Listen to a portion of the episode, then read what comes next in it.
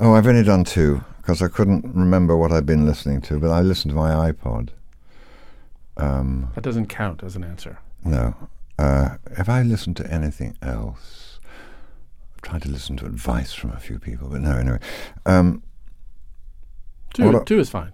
all right, what have I enjoyed reading? I've enjoyed reading The Curious Incident of the Dog in the Nighttime, which is now actually playing as a play in London, which is apparently fantastic.